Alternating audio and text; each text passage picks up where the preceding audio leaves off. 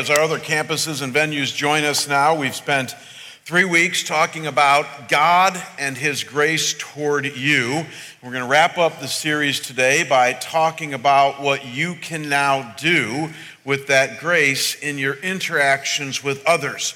And though there are lots of things you can do, you can share Jesus with them, you can serve them, you can forgive them. There's a topic we don't talk very often about, and it's the one I want to talk about today. So hang on to your seat. You're in for quite a ride. Why don't you bow with me and let's pray? Father, thank you for our times of worship here and at the venue and chapel, Northridge and Cactus. And I pray that as we all now gather for our time in your word, that you might speak to us by the power and illumination of your Holy Spirit. And I pray, God, that as we talk about this topic that, that many of us are very familiar with, but don't probably give uh, uh enough uh, airtime in our lives, and, and enough activity in our lives, God, would you change that today in us? That's my prayer. By the power of your Spirit and in the name of your Son, Jesus, I pray. Amen.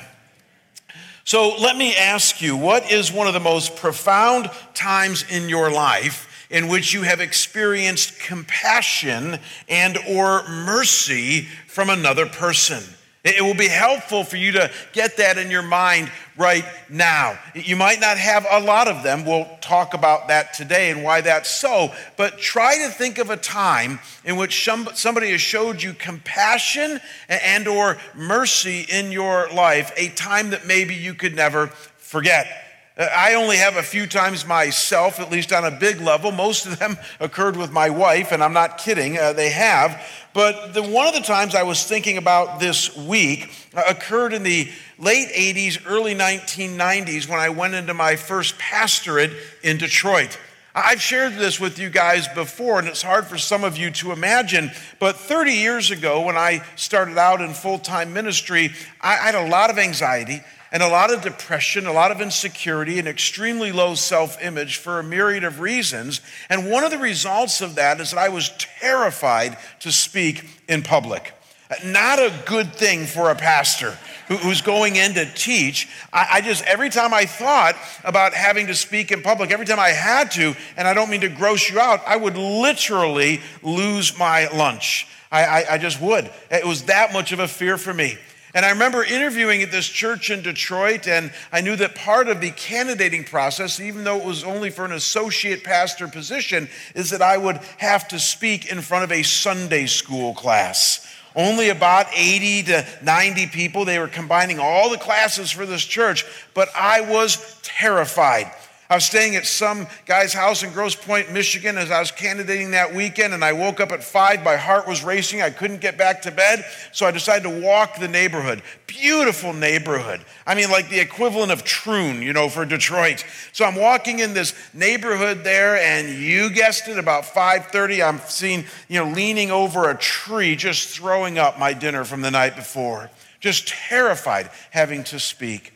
I got through that event and I shared with the elders and the board and the pastor all my anxieties and fears and, and, and an incredible move of mercy and kindness, believing in this fearful young pastor. They hired me. they hired me to be their associate pastor. I remember asking my senior pastor one day, Why did you hire me? I mean, I was a veritable mess. I was, ended up being there nine years. He said, We saw something in you that you didn't see in yourself at that time a calling, a, a kindling of God inside of you and His Holy Spirit. And even though you had all these anxieties and fears, we saw what you didn't see and we thought it'd be good to bring you on. I, I, spoke there an average of six times a year in the pulpit. My wife, after four or five years, said to me, You're one of the bravest men I've ever met. Because every single time you have to speak, it's a drama to no end, and, and, and yet you show the courage to do it. But if it wasn't for the mercy and the kindness and the grace shown to me by my very first church, who literally became a healing place for me, I would not be the pastor that I am for you today.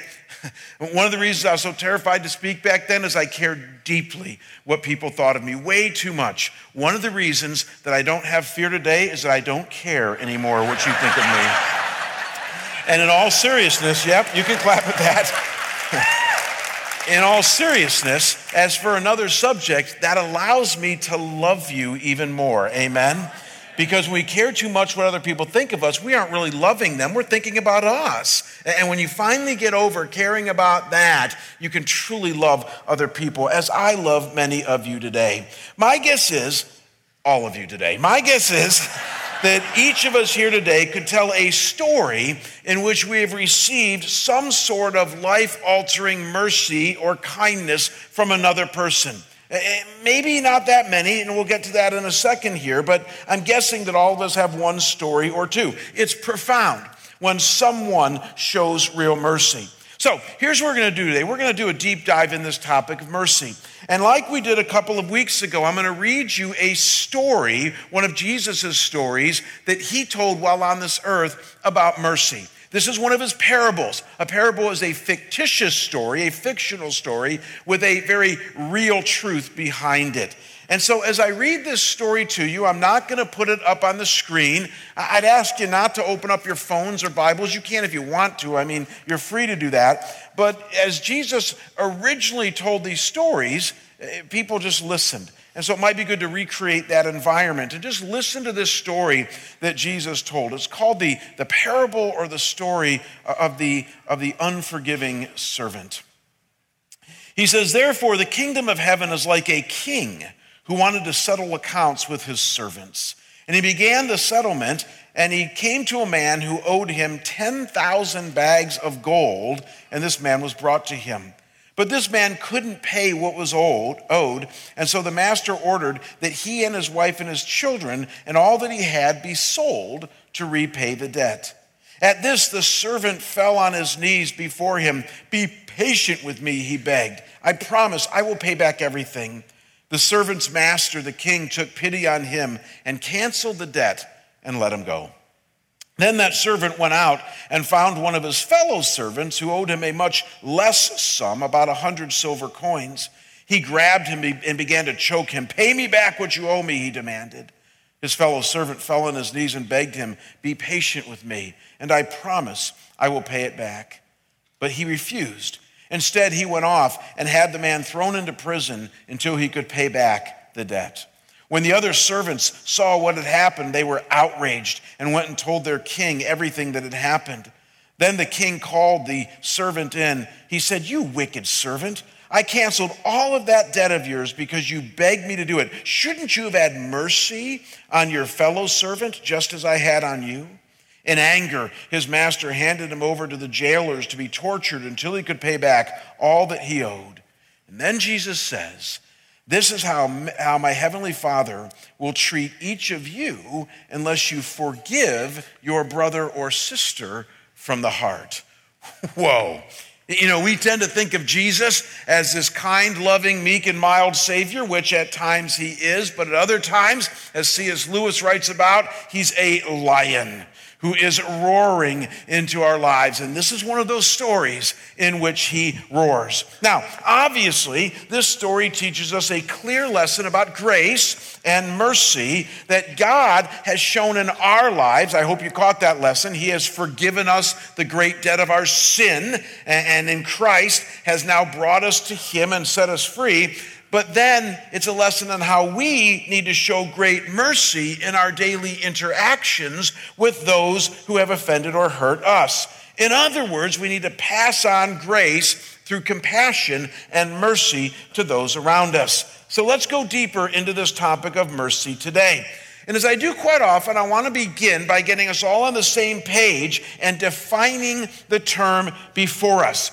Because as you're going to see as we go along today, there's a lot of things, you're going to love this, that you and I call mercy in our lives that technically I'm going to show you is not. You'll see that as we go along this morning. So let's begin by coming up with a very clear biblical definition of mercy so that we all are rallying around the same thing. And here would be a good one from my understanding of the Bible.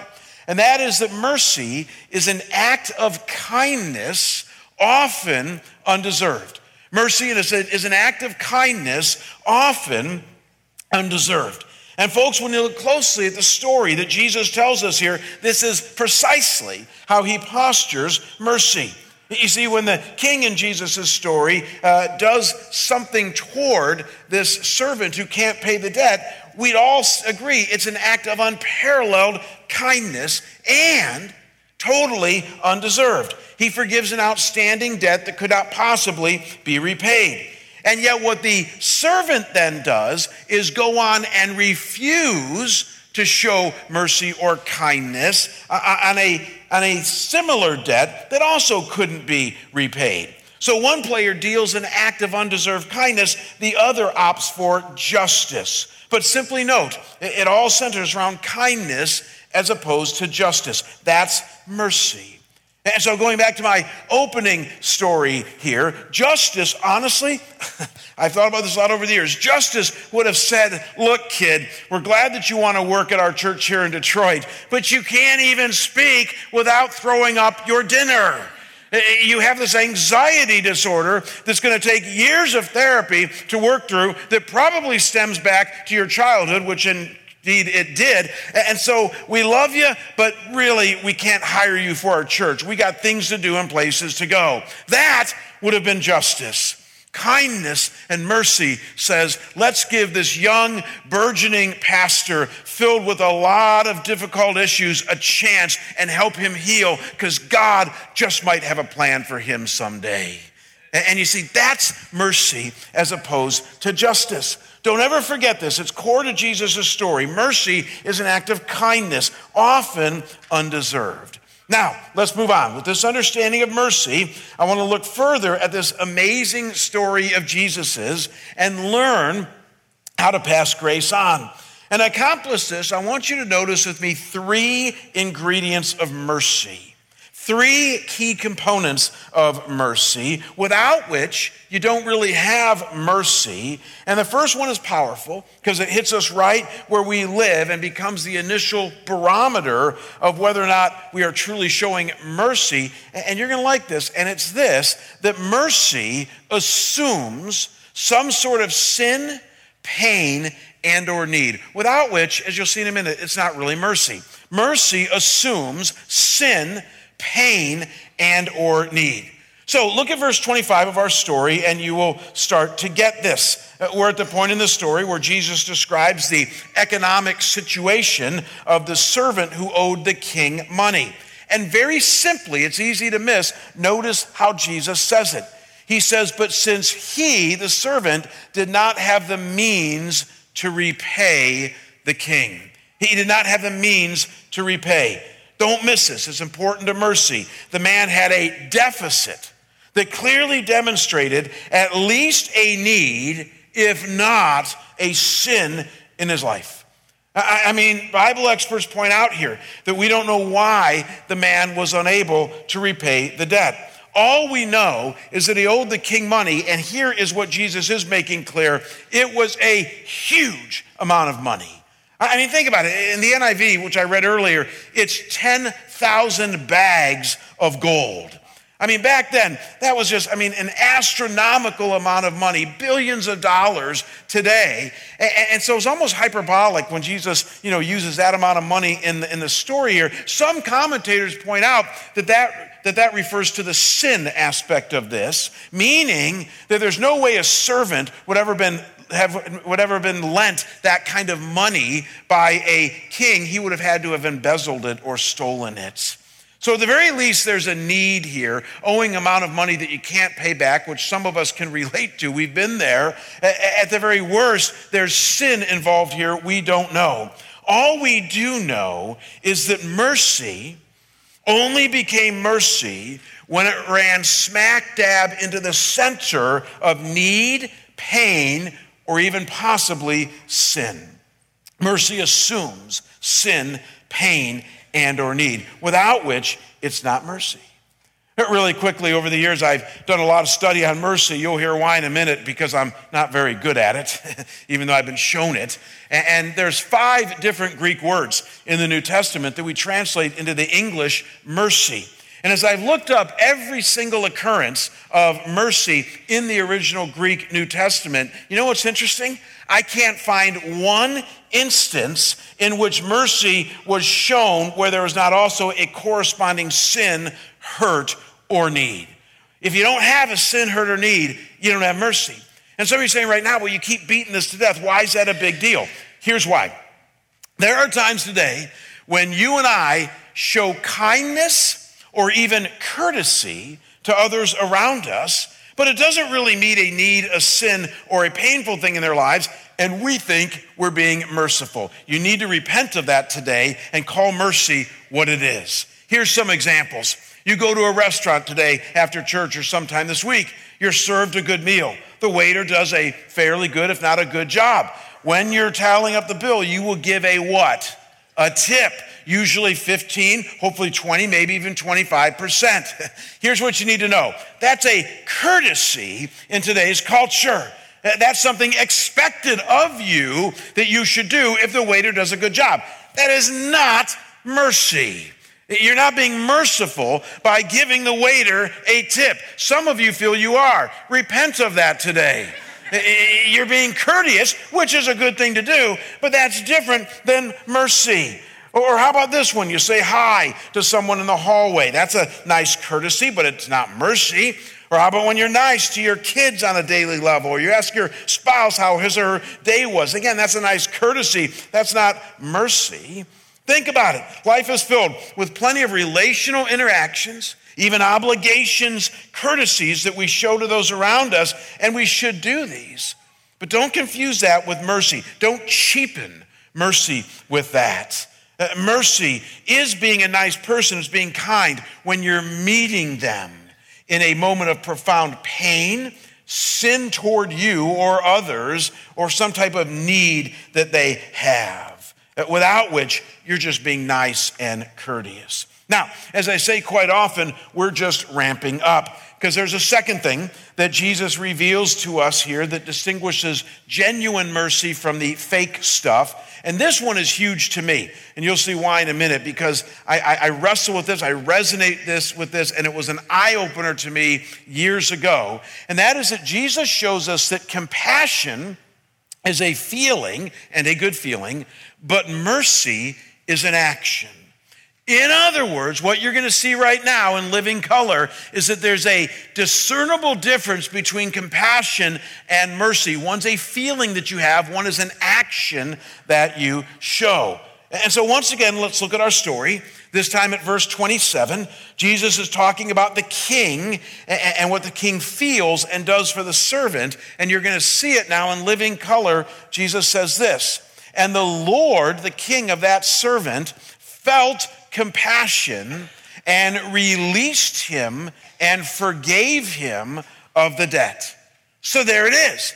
Two things are going on here. The king felt something, and that was compassion, but then he acted on the compassion and released him and forgave him. And you're saying, where does it say mercy? Look at verse 33.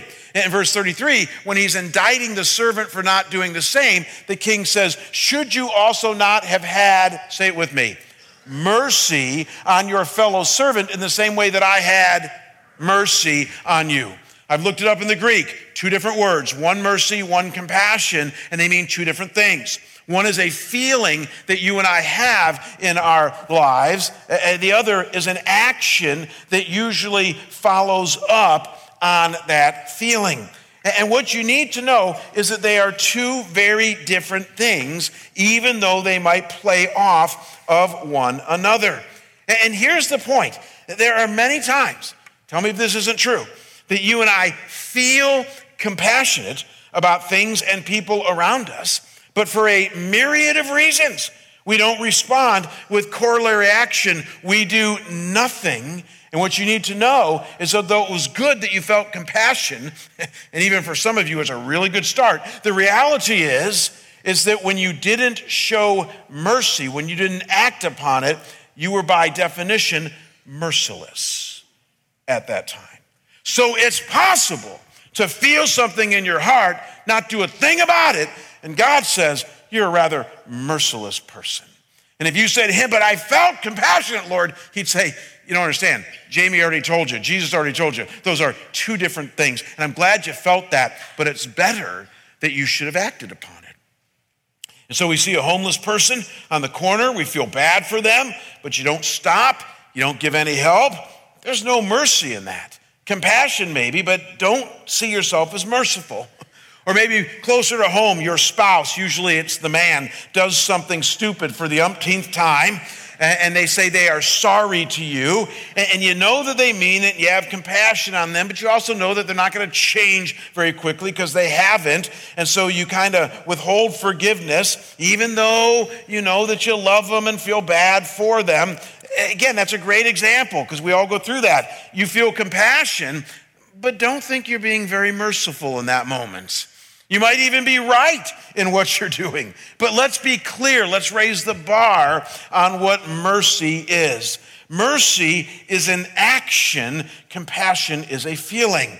And by the way, as a, another quick side note, and this one has helped me a lot over the years, this also means that it's possible to be merciful without necessarily feeling a lot of compassion. So there's actually something freeing about what Jesus tells us here. And, I, and though some of you don't like this, like you're squinting at me right now, I'm telling you, we've all experienced this where the feeling reservoir might be a little dry or low when it comes to compassion, but we've learned that we can still respond mercifully to those around us. Amen? So no excuses. Even if you don't feel compassionate, you can still act toward others in such a way that shows kindness, often undeserved, in their lives.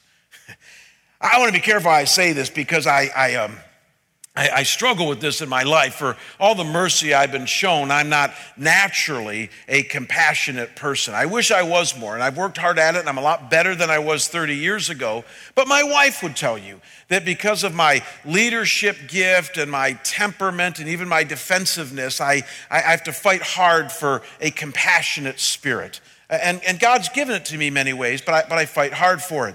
The most revealing thing about that, I've told you this before, is that there will be times I'm leaving the house and I'll, we live in a two story, I'll yell up to Kim, hey, honey, I'm, I'm taking off for the day. And she'll say, I'll see you tonight. And then I'll hear her yell, be nice, as, as I'm leaving the door which is a telltale sign from the woman who knows me the most that, that, I, that I can struggle with that. And so there are times that I'm dealing with staff or with some of you, and, and you're in my face about something or, or, or, whatever, and, and I know that you need mercy. And here's the point, and, and I don't feel like giving it. I, I don't feel all that compassionate for you right now. I love you, but the feelings just haven't caught up yet in that. And here's the cool thing I can choose mercy. Amen? I don't have to go with my feelings. As Bill Bright said years ago when he was alive, the founder of Campus Crusade, he said, Life is like a train, and feelings are the caboose. They matter, but they aren't what drives the train. What drives the train is your faith, and then facts, and then love for people, and feelings will come and go, but they don't drive us. And so this should free you up that Jesus makes a distinction between compassion and mercy and underlines that mercy matters most. So let's add up where we've come from. Mercy is an act of kindness, often undeserved. And then we learned that it assumes a need, pain, and or sin, and this is what distinguishes it from common courtesy. And then we just learned that though many times it will flow from compassion, it's different from compassion. It's ultimately an action. And now we're ready to summit the top of the mountain. Because you see, this third and final trademark that makes mercy mercy is the crux of it all. And I hinted to it earlier, and I'll just warn you this is what the vast majority of people hate about mercy. This is what scandalizes mercy. It's why even many Christians don't want to think about it or choose it. And it's this that at the end of the day, mercy is not a friend of justice. I wrestled all week with how to say this. Like I rewrote different forms of this sentence and I landed on this continually because it's just the most stark way of putting it. Mercy, at the end of the day, is not a friend of justice. We need to spend a few time, a few minutes on this. Because you see, this is exactly what the servant in our story was struggling with. Now look at verses 27 again and then verse 30, and you'll see it clearly. Jesus is telling his story, and he says, And the king, the Lord of that servant, felt compassion and released that servant and forgave him the debt. Then verse 30, he, the servant, was unwilling, however, but went and threw him, the other servant, in prison until he should pay back what was owed. So, this is really cool. You have one verse that is all about mercy the act of kindness, forgiving, letting go, and freeing this servant up. And then you have another verse that's all about justice, him claiming what was right and what was owed to him. And that's the parallel in this story. That's the reality that Jesus paints that stares us in the face that both the king and the servant had a clear right to demand justice and procure a jail sentence in that culture for what was owed them, and one chose to do it and one didn't. And one is known for justice that God did not approve of, and the other was known for mercy that God did. And if there's anything that we take from this story, what we need to take is that mercy is no friend of justice. And that though justice is the axis on which this world functions, without which you can't even have a civilized society, and that's what makes this point so tricky, at the end of the day, God says, I'd rather have my followers forego justice and choose mercy more often than not. And if they do that, they'll be, as was prayed earlier, just a little more like Jesus in their lives. Whoa. And if you're tracking with me at all, at this point, you gotta be thinking, because believe me, I have thought this a lot. Well, Jamie, I mean, is there not ever a time that we should pursue justice?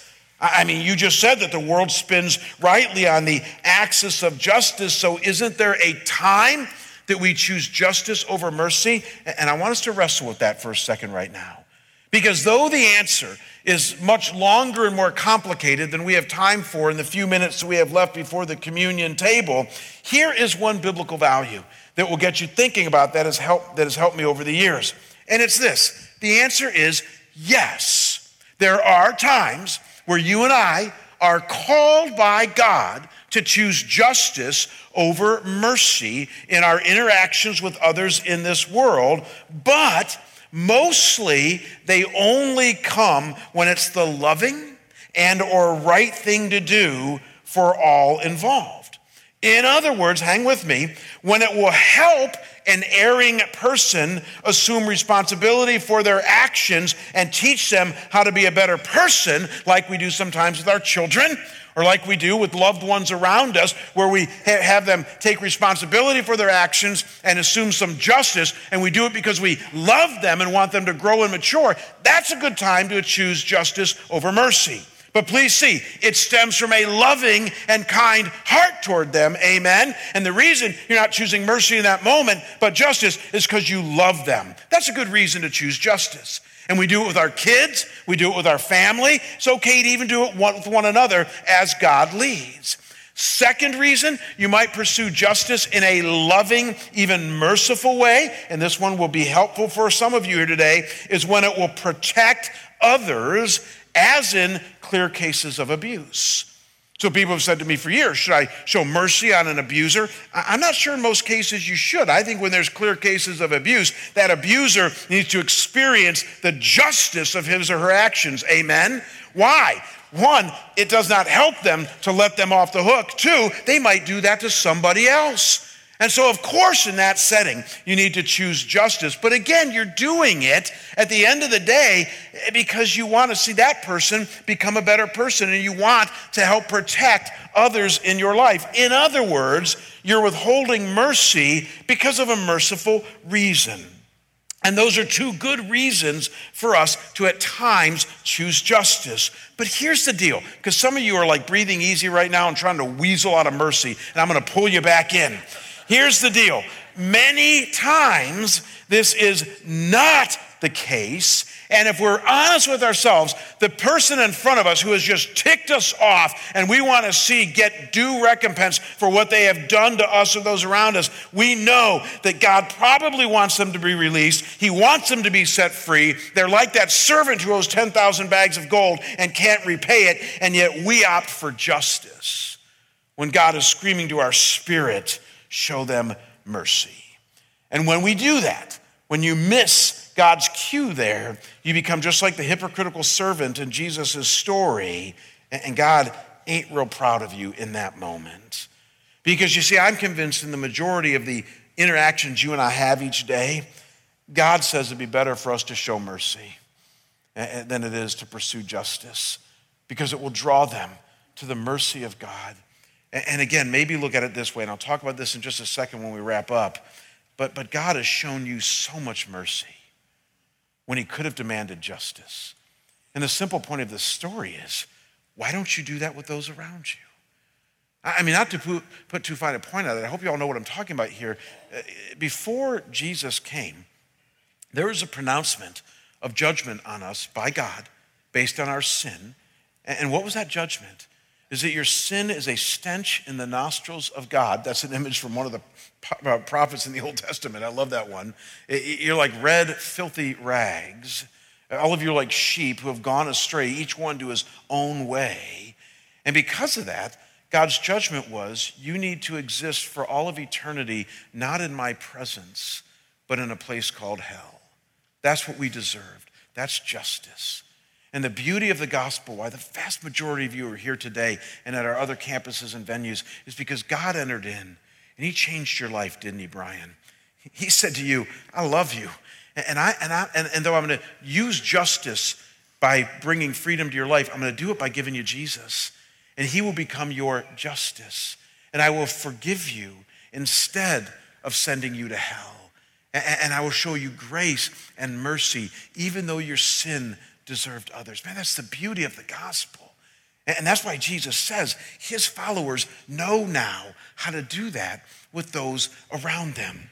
We've been shown grace and mercy. Now we need to pass it on. And yet, this is exactly what bugs so many of us about mercy is the fact that in the end, even though we know God has shown us mercy, mercy is no friend of justice.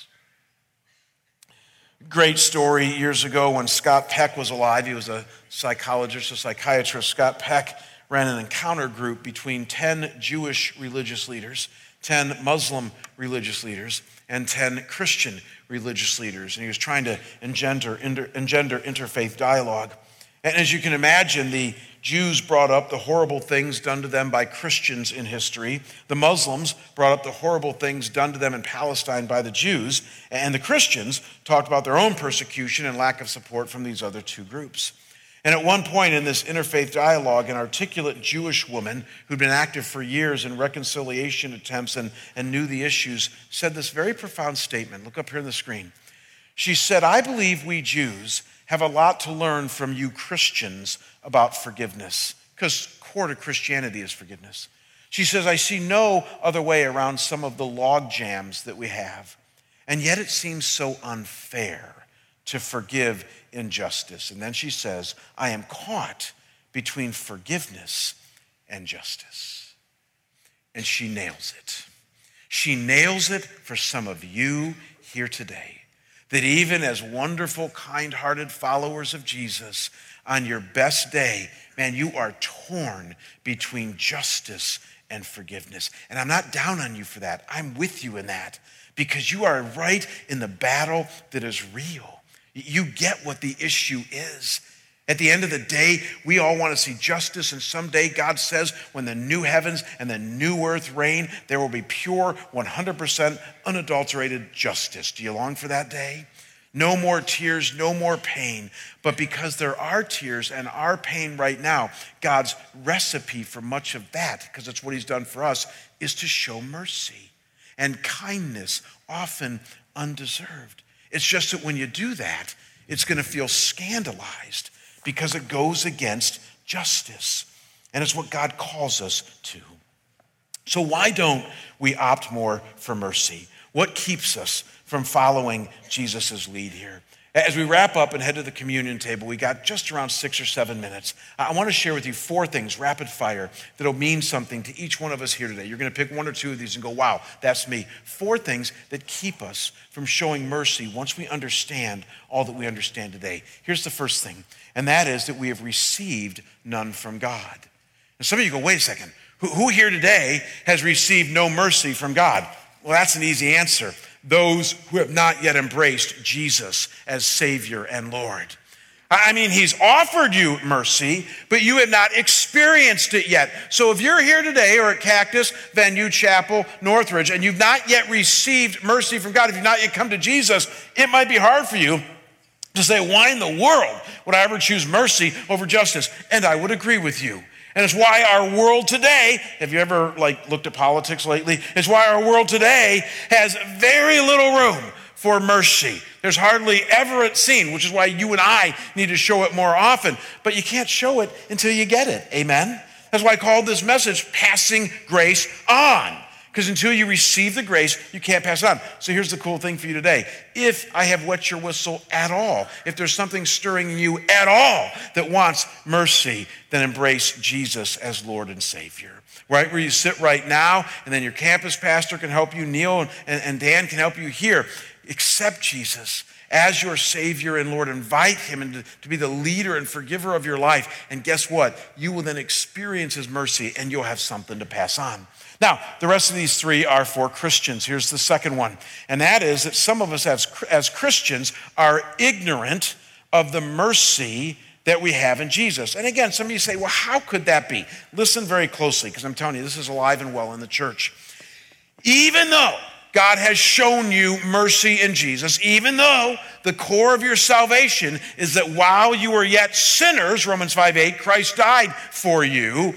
You have lived much of your Christian life since then as an obedient, legalistic, doctrinaire, uh, behavior oriented Christian. And if you've done that, I'm here today to tell you you got about 25% of it right. In other words, it's good that you focused on behaviors and obedience and all that. But if you do that without the mercy and without the grace, then there's a word we have for you. You're called a legalist. And we love you and we care for you and, and we're glad that you're here. But my job as your pastor is to help complete your Christianity. We have a lot of Christians today who aren't very merciful. Why is that? It's ignorance and lack of experience of that mercy that has saved you. That was a great spot for an amen. So let's take another run at that. It is the mercy and the grace and your ignorance of that that has saved you. Amen. It's true. And so there's some of you today, one of our, our security guys said to me last night. He said, Man, I was raised in a legalist environment, and that nailed me last night. Maybe that resonates with you. Hang around more people of grace. Read the Bible more often and don't skip over the grace parts because, like, they're everywhere in it. Uh, start to understand and experience His grace. You'll become more merciful. So, some have received none from God, some are ignorant of the mercy and grace they have. Here's the third reason, and that is pride, which leads to judgmentalism and self importance. in other words, some of you, I can't say it any more clearly, are just prideful. It's really common in a success oriented, educated culture like America and Scottsdale. Is that you have found a level of success in this culture, you've done really well for yourself, and it's really easy when that happens to look at somebody who is not as successful or not seemingly together as you and, and kind of judge them. And the second you are in that spot, you have no room for mercy in their lives. And I see it all the time. Once in a blue moon, this is actually embarrassing. Most of you don't know who my wife is because she's a very private person. She's an introvert. Once in a blue moon, she'll be on campus here. Well, she's on campus more often than that, but in a blue moon, she's on campus and, and, and she'll bump into somebody and they'll be kind of rude to her. They'll be kind of mean spirited not very kind. I know it's hard to picture a Christian like that, but just go with me on it. And they're just kind of mean and, and, and to her. And, and, and, then she doesn't say anything, but somebody will come up and join the conversation and say, Oh, did you know that this is Jamie's wife? And she says it's hilarious to watch the change come over them in that moment. That all of a sudden, then, oh my, it's Jamie. Well, it's good to meet you, and da da da, you know, and all of a sudden they're nice. And she wants to vomit in their presence. She never would because she's much nicer than I am. But when she tells me about that, what's going on there? It's pride, it's judgmentalism. And you and I, as followers of Jesus, should have no room for that. Amen? No respecters of person. We love everybody that God brings into our presence. You know what helps me with this? I didn't share this last night, so you guys get something they don't get. I have trouble doing that. I, I, I do. I, I, judge people too much, and I'm with you in that battle. When I'm, especially millennials, they drive me crazy. So when I'm, I'm like, you know, dealing with a millennial that's in my face, I love you guys, but you're in my face, and all that, and, and, and I'm tempted, you know, to be unmerciful. You know what I think of? And this helps me. This will help some of you. I think of my son because I love my son. And even though he's a millennial that drives me crazy too, I love him and I have a soft spot for him. And so when somebody who's not my son is driving me nuts, I think about this is somebody else's son, this is somebody else's daughter, and they're loved deeply by that parent. And if this was my kid, how would I treat them? And all of a sudden, a change comes over me, and I find more mercy. We have to be that way toward people around us. We have no room for pride and judgmentalism. And then lastly, we got about a minute and a half, but this is huge. One of the reasons some of us don't show mercy is that we've never been broken once in our lives. Now, let me make a quick distinction here. I've preached a whole sermon on this. Everybody's wounded, but not everybody's broken. Woundedness is simply when you experience the pain of this world. None of us escape that. People move to Scottsdale and try to get away from it. They don't. They eventually end up in Mayo. None of us are going to escape the pain of this world. So that's woundedness. But unless you allow your woundedness to get you to the end of your rope, unless you have the type of woundedness that gets you to a broken place before God, in which He is your only choice, your only resource, your only all in all, you will forever be a prideful, judgmental, legalistic, arrogant Christian who doesn't show mercy. It's the broken ones among us who are the most merciful. I want to be careful how I'm about to do what I do because it's very moving for me. I also don't want to put anybody in the spot. But, but you know, Cactus and, and Venue Chapel at Northridge, I know many of you over there too, and I know many people here. And part of what moves me the most is when I look in your eyes and I know your story and I know the brokenness that you've experienced, and that out of that brokenness, you're merciful. So I think of you. And out of that brokenness, I know you got mercy. I think of you. Now, that brokenness that brought you to us recently, you have mercy. I think, where is he? I, uh, I think of you. Out of that brokenness is mercy. F, I think of you. And out of that brokenness is mercy. Alex, you and your wife, sorry, I said I wouldn't mention names, but you know what I mean. Out of brokenness, you have mercy. And I could say that for so many of you. Pastor Rustin is one of my, well, we, I love all my pastors here, but he's one that I have a special heart for over at our venue. He's told his story publicly was out of the brokenness of alcoholism 11 years ago. He was just a stand up drunk on a regular basis. His marriage was crumbling, his parenting was awful. Even though he was, quote, saved, he was going no place fast. And in a broken, broken time, with the Holy Spirit involved, God resurrected his life. And look at him now. He's one of our teaching pastors. Don't tell me that God cannot. You can clap at that. Venue, I hope you're clapping. Don't tell me that God cannot change us. And yet he does so through the broken parts of our life in which he meets us in. And some of you came in here today deeply wounded. You're on the precipice of brokenness. And my prayer for you is that God would meet you in that. Because here's what I know the fruit will be, though it'll be painful, you're going to be a better person someday. And we're going to want to be around you more often because you're going to be more likable, more merciful, more grace filled, and more like Jesus in your demeanor. So maybe one of those four uh, are, are things that you resonate with. All I know is that the most formative times in my life, the most formative, is when God showed me mercy in Jesus. And since then, the most formative times is when people have shown me mercy. Doesn't happen as often as I would like. Let's change that.